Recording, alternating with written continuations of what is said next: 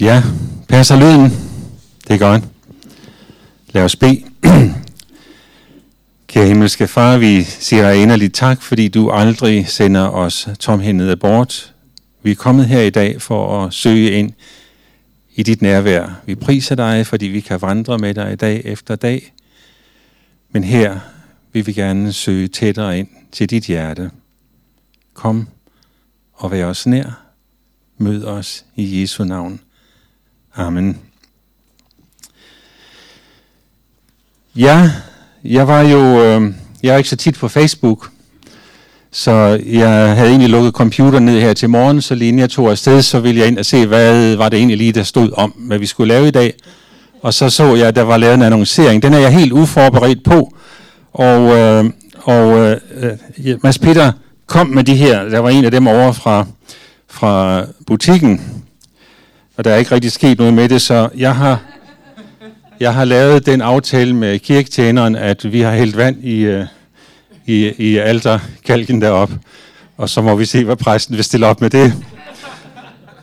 øhm, ja, lad os læse fra Johannes evangeliet kapitel 2, vers 1-11. Den tredje dag var der bryllup i Kana i Galilea, og der var Jesu mor med. Også Jesus og hans disciple var indbudt til brylluppet, men vinen slap op, og Jesu mor sagde til ham, de har ikke mere vin. Jesus sagde til hende, hvad vil du mig kvinde? Min time er endnu ikke kommet. Hans mor sagde til tjenerne, gør hvad som helst, han siger til jer. Der var der, eller der var der seks vandkar af sten. De stod der efter jødernes regler, for renselse og rummede hver to til tre spande. Jesus sagde til dem, fyld karne med vand, fyld karne med vand, og de fyldte dem helt op, og han sagde til dem, øs nu op og bær det hen til skafferen. Det gjorde de. Det gjorde de så, men da skafferen havde smagt på vandet, der var blevet til vin, han vidste ikke, hvor den kom fra, men det vidste de tjenere, som havde øst vandet op. Så kaldte han på brudgommen og sagde til ham, man sætter ellers den gode vin frem først, og når folk har drukket godt, så er den ringere. Du har gemt den gode vin til nu. Dette gjorde Jesus i Kana i Galilea som begyndelsen på sine tegn og åbenbarede sin herlighed, og hans disciple troede på ham. Det er jo en tekst, med rigtig meget dynamit i. Øhm, jeg har gået her og luret på, om det måtte var sådan, at jeg var blevet sat på til i dag af hensyn til, at man gerne vil pippe vores kirkefrokost en lille smule op. Og øh, med det vælger jeg lige så stille at, at være overhører jeg også. Øhm, jeg skal spørge jer, hvor mange her har, har forsøgt at tilmelde sig den der Robinson-ekspedition på tv? Er det, er det kun mig? Uh, jeg ved ikke, om I kan huske, der var en med, der hed Morten Josefsen. Han kommer i dag i Horsens Valgmenighed. Han var med året efter, at jeg havde søgt. Jeg søgte år forud. Det var dengang, jeg var lidt yngre. Havde masser af kræfter og var i, i, i bedre form sandsynligvis. Men jeg blev ikke udtaget. Der var nogle gange, hvor, hvor jeg synes, at Morten overspillede en lille smule. Altså, man blev sådan mere overåndelig. Men ellers var det kanon at have ham med der. Men, men teksten i dag øh, taler lidt om åndelighed. Øh, vi har i Romerbrevet kapitel 12 står det, så formaner jeg dig, jer brødre ved Guds barmhjertighed, til at bringe jeres læmer som et levende, helligt, gudvelbehageligt offer.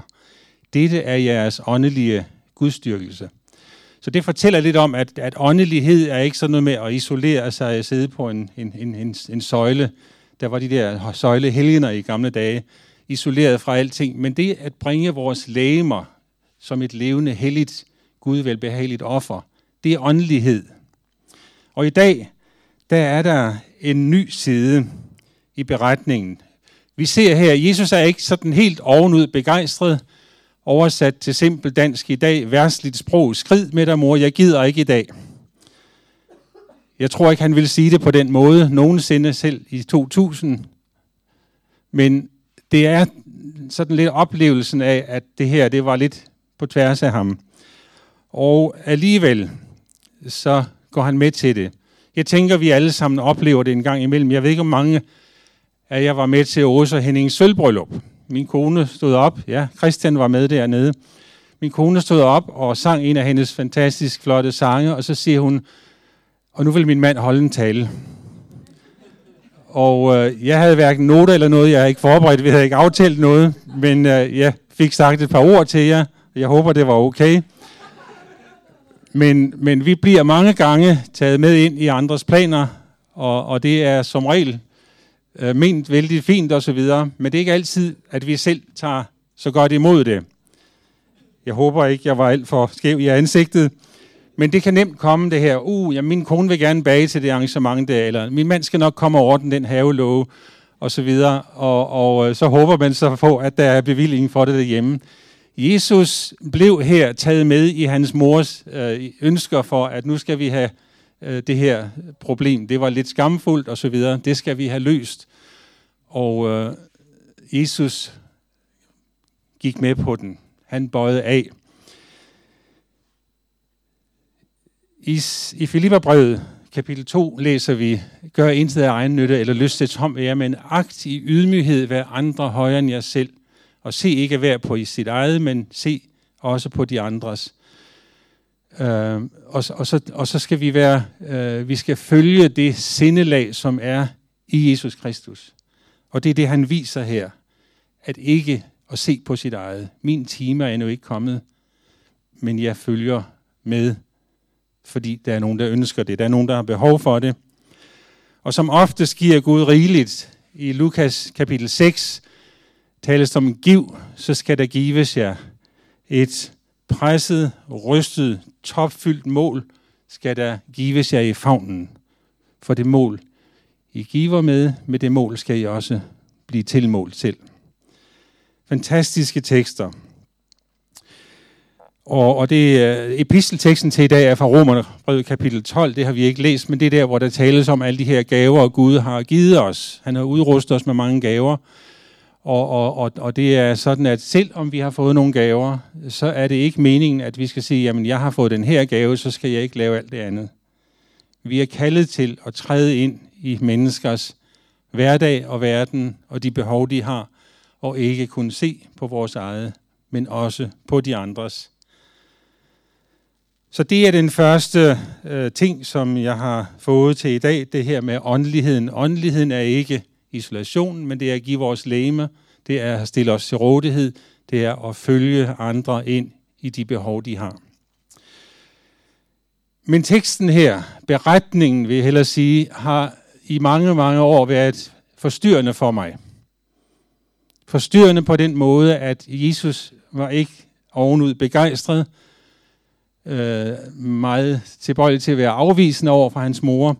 Og øh, det, det betyder for mig, at, at beretningen var lidt sådan lidt en ubetydelig begivenhed. Hvorfor skulle den med? Hvorfor skulle det hele taget ske?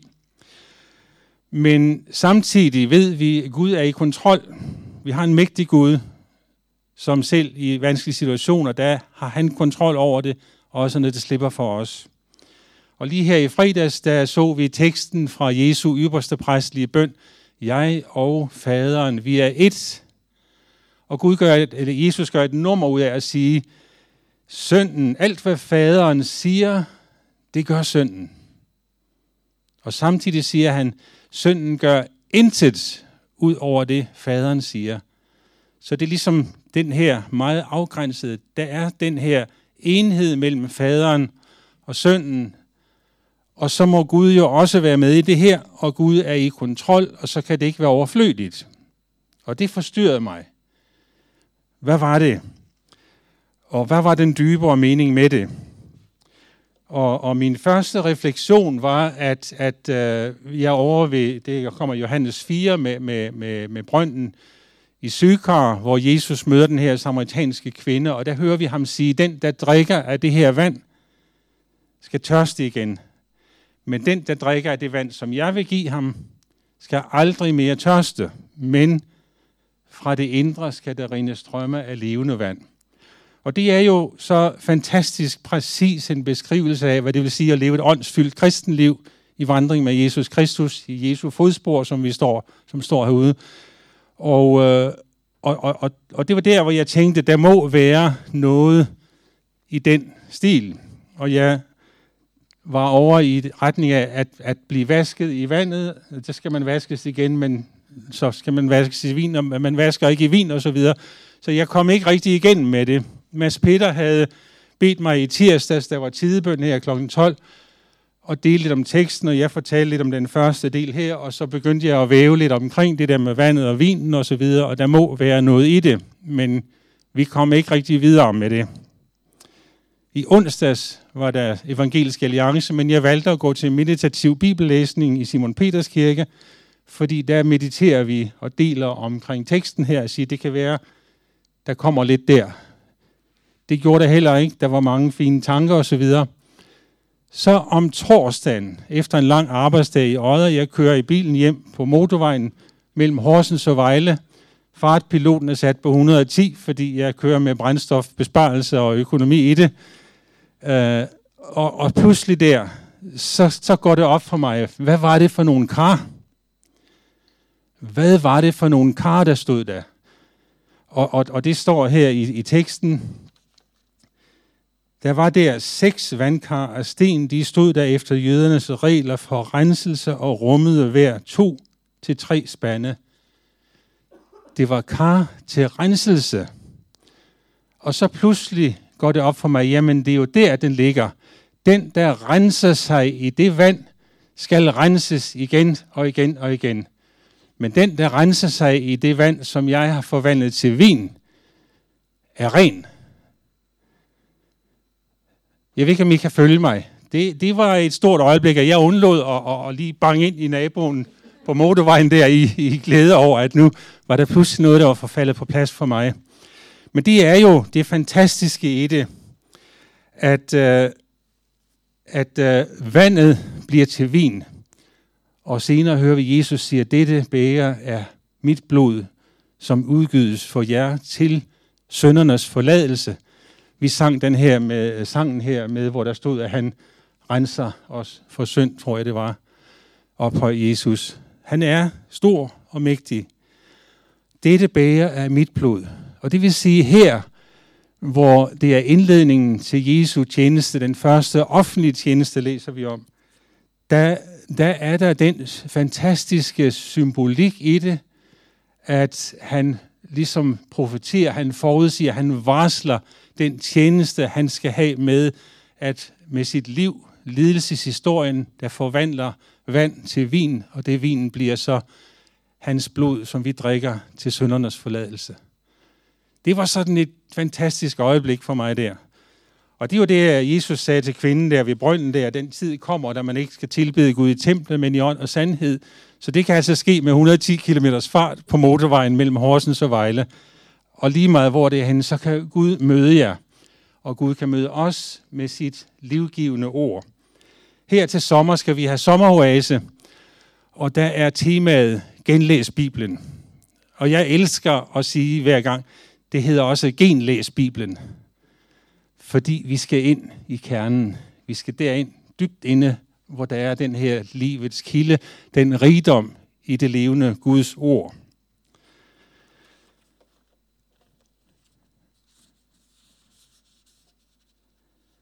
Så kommer vi til det næste.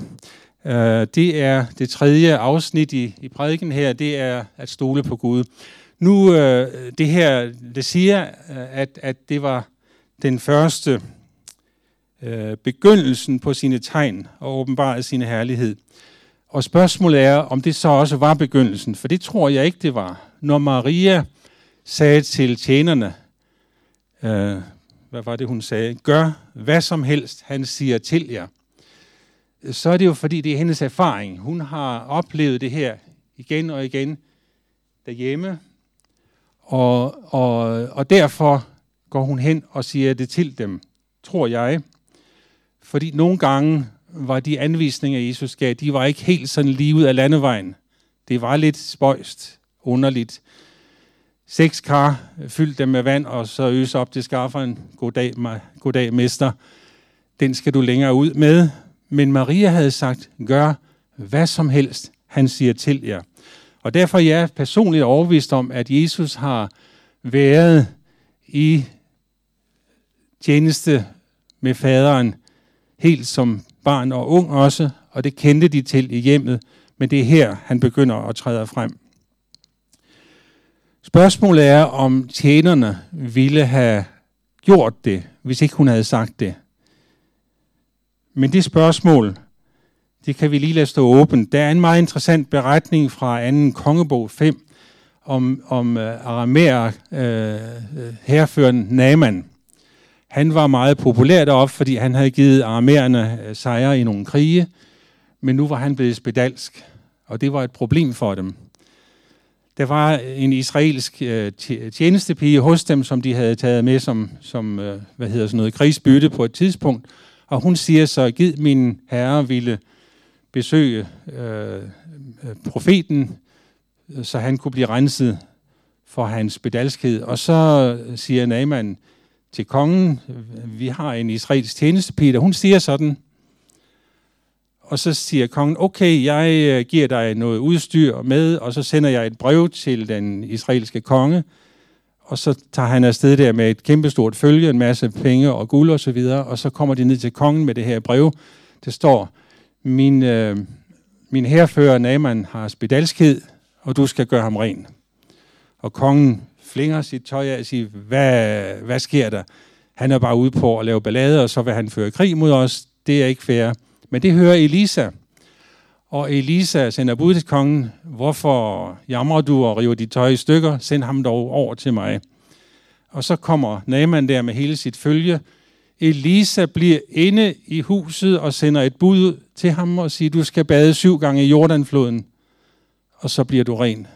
Og han blev stiktosset, og regnede jo med, at der ville komme en hellig mand ud med stort hvidt fuldskæg, og lave en masse tegn og fakta, og så ville det hele forsvinde. Og øh, hvad er der galt med floderne i, i Aram? De er vel lige så gode som dem, de har hernede. Så han var på vej væk, men tjenerne går hen og siger, du, øh, hvad nu hvis han havde sagt, du skulle gøre en masse vanskelige ting? Det her er jo ret simpelt. Kunne du ikke lige prøve det? Og så gjorde han det, og så blev han ren. Og det er, er et billede på også nogle gange, hvad er det, vi gør, når Gud taler til os? Er, er vi tilbøjelige til at sige, jeg fortsætter. Det, der blev sagt, det jeg hører, er ikke det, jeg regnede med at høre, det er ikke, jeg, det er ikke det, jeg ønskede at høre, så jeg putter det til side. Men her, teksten i dag, hændelsen med Naaman, udfordrer os og opfordrer os til at lytte til Gud og følge, hvad vi hører. Vil vi gøre, som der bliver sagt, jeg vil slutte med at, at berette lidt fra, øh, fra, fra min egen tid. Jeg havde en, en meget stærk kaldelse til at, at rejse ud som missionær. Det skal jeg spare jer for. Det er en lang historie. Det var til Nepal. Nepal er et tilbagestående land, der ligger i Himalaya-bjergkæden. På det tidspunkt var jeg aktiv i en menighed på Frederiksberg, hvor vi havde øh, nogle, nogle fantastiske samlinger og men nogle af dem havde jeg lavet et, et, et, et bibelstudium over øh, Romerbrevet 12. Det er det, som var epistelteksten til i dag, med motivationsgaverne. Og øh, der var en meget klar oplevelse hos mig selv og hos dem, hvor jeg var placeret hen i det. Og så kommer de til mig efter, at jeg har sagt, nu er jeg sikker på, at jeg er kaldet til at rejse til Nepal. Så siger det, vi tror ikke på det. Det passer ikke med den gave, du har fået. Nepal er sådan et tilbagestående land osv. Du får ikke mulighed for at bruge din gave derude, derfor kan det ikke være rigtigt. Hvad skulle jeg gøre? Jeg var bange.